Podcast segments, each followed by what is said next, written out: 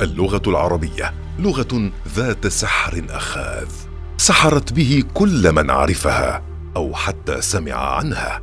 سحر العربية مع إبراهيم العجمي.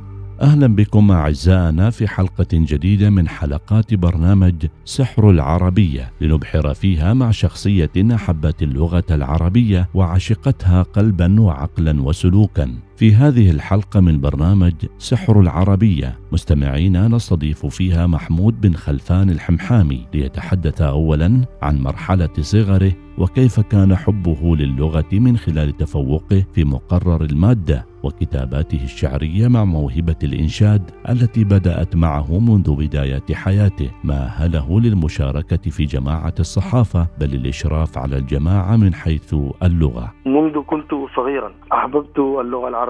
وتعلقت بها وبدأت أتعرف على معاني الغريب من كلماتها وأفهم أيضا الجمل منذ الصف الأول وأنا أحب هذه اللغة وكنت أيضا متفوق في المواد الدراسية التي تتعلق باللغة العربية ومنذ الصغر أيضا بدأت أكتب بعض الأبيات الشعرية التي كانت تتحدث عن بعض يعني السلوكيات أو بعض أو بعض الأشياء التي أتعرف عليها أو بعض المناظر. بعض المناظر أكتب فيها أبيات. فبدأت تتولد عندي يعني موهبة كتابة الشعر. فأول قصيدة كتبتها يعني كانت تقريبا كنت في الصف الرابع أو الخامس الابتدائي. فأنا أيضا يعني أحب مجال الإنشاد. ولدي قراءات إنشادية في قصائد أهمها كان قصيدة البردة للإمام شرف الدين البصيري. فبدأت الكتابة اللي هي الكتابة الاحترافية 1988 آه نعم كان عمري آنذاك السنة العاشرة أو الحادية عشر هكذا. ونشرت أول قصيدة لي في جريدة الوطن بعنوان شمائل غربة. كانت قصيدة حقيقة يعني بدائية يعني اللغة العربية الفصحى. وكانت هذه القصيدة بمثابة الانطلاقة. صحيح على قافية معينة بس ما كانت بذلك الوزن وتلك الدقة. صاحبت اللغة العربية معي في مختلف الأنشطة. فكنت عضوا في جماعة الصحافة المدرسية وكان لدينا صحيفة هكذا أسبوعية بعنوان صحيفة المدرسة. وكنت أشرف عليها من ناحية كتابة المقالات مراجعة النصوص. وهذا كان يعني في السنوات الأولى يمكن في الصف الثاني أو الثالث الابتدائي. في مرحلة لاحقة بدأ الحمحامي الحديث عن مشاركاته الإذاعية في المدرسة والتي استمرت معه طوال مرحلة دراسته قبل إصابته بالعمى مع استمتاعه بالكتابة بالخط الديواني وامتلاكه للدواوين الشعرية ومتابعة النصوص المترجمة. اشتركت في جماعة الإذاعة المدرسية وكنت أقدم البرنامج الإذاعي للمدرسة وكنت أقرأ القرآن أيضا في طابور الصباح وأقرأ كلمة الصباح والتي كانت تتحدث في كل يوم عن موضوع معين. فحقيقه أنا من عشاق الخط الديواني. أنا شخص كفيف ولكنني يعني سابقا كنت مبصرا ورأيت جمال خطوط يعني اللغة العربية. كنت أكتب بالخط الديواني وأستمتع أيضا بتشكيل كتبي ودفاتري ببعض الخطوط اللغة العربية. وأيضا بدأت يعني كان عندي شغف أحب أقرأ أي شيء مكتوب باللغة العربية. أي شيء وقع في يدي صحيفة جريدة حتى كان يعني العلب علب المواد الغذائية. وكنت أيضا أحب أقتني الدواوين الشعرية. أقتني الدواوين الشعرية. قرأت كثير من من قرأت كثير للشعراء للمتنبي لجرير وأيضا الشعراء المتأخرين. وأيضا كنت أتابع الترجمة بعض القصص أو الروايات. فألاحظ يعني الفرق الشاسع ما بين اللغة العربية وما بين اللغات الأخرى. من جهة يعني شمول واتساع اللغة العربية يعني.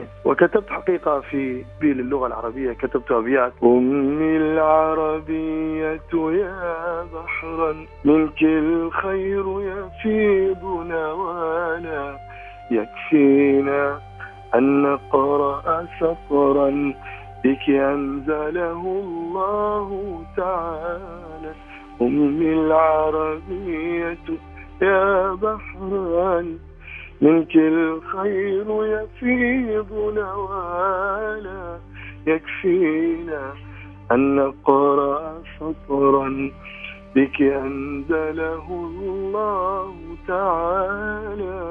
ثم انتقل محمود للحديث عن الانتقال الحاسم الذي حدث في حياته بإصابته بالعمى فجأة مستدركا أن ذلك لم يؤثر على حبه للغة العربية بل دفعه للبحث عن الوسائل والأدوات التي تساعده في الحفاظ على علاقته باللغة العربية وحديثه عن مشاركاته الشعرية. طبعا بالنسبة لي يعني تأثرت قراءتي ومطالعتي ومتابعتي للغة العربية بتاثر عيناي وحيث ابتلاني الله سبحانه وتعالى بفقد البصر. وكان ذلك في قبل تقريبا 14 أو 13 سنة. ولكن الحمد لله رب العالمين يعني في البداية حزنت أني فارقت يعني حبي وتعلقي باللغة العربية ولكن الحمد لله رب العالمين بدأت بعد فقد البصر بالتعرف على الوسائل الأخرى المتاحة لذوي لذوي البصيرة إذا قلنا لوسائل للقراءة والمتابعة يعني الأجهزة المحمولة الناطقة والحواسيب أيضا وذلك عبر قارئ الشاشة الذي ينقل الكلام المكتوب إلى صوت. أنا لدي الآن الحمد لله مكتبة يعني فيها أكثر من 5000 كتاب في مختلف العلوم مختلف علوم اللغة العربية. وأيضا آه، لدي أجهزة أستطيع من خلالها تصفح أي مواقع أي مواقع. أتصفح المواقع أقرأ. أنا ديواني الأول ديوان البيان كتبتها بنفسي. وأيضا آه، ديوان الأخير هذا ديوان لؤلؤ المنثور أيضا. والحمد لله الآن رجعت أقرأ أقرأ أكثر أطلع أكثر أكتب أكثر. فتوسعت لدي أيضا آه، مدارك آه، المعرفة وسائل أيضا المعرفة الآن يعني قد أكون يوميا يعني لدي جزء حصة معينة للقراءة الحمد لله. آه، شاركت في الكثير من المسابقات أذكر منها مسابقتين إحداها نظمت في جامعة السلطان قابوس في تقريبا العقد السابق.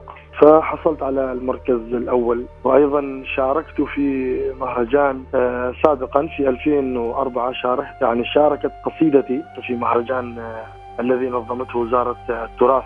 وكنت من السبع القصائد الفائزة في أو المترشحة إلى التصفيات وأيضا فازت قصيدتي اللي هو عن آه، أحرف لغتي بالمركز الأول على مستوى السلطنة في مسابقة المنتدى الأدبي الثقافي. في نهاية حلقتنا من برنامج سحر العربية استضفنا خلالها محمود بن خلفان الحمحامي متحدثا عن حياته مع اللغة العربية كيف بدأت واستمرت وتربعت اهتماماتها في قلبه مقدمين له الشكر ولكم أعزائنا المستمعين.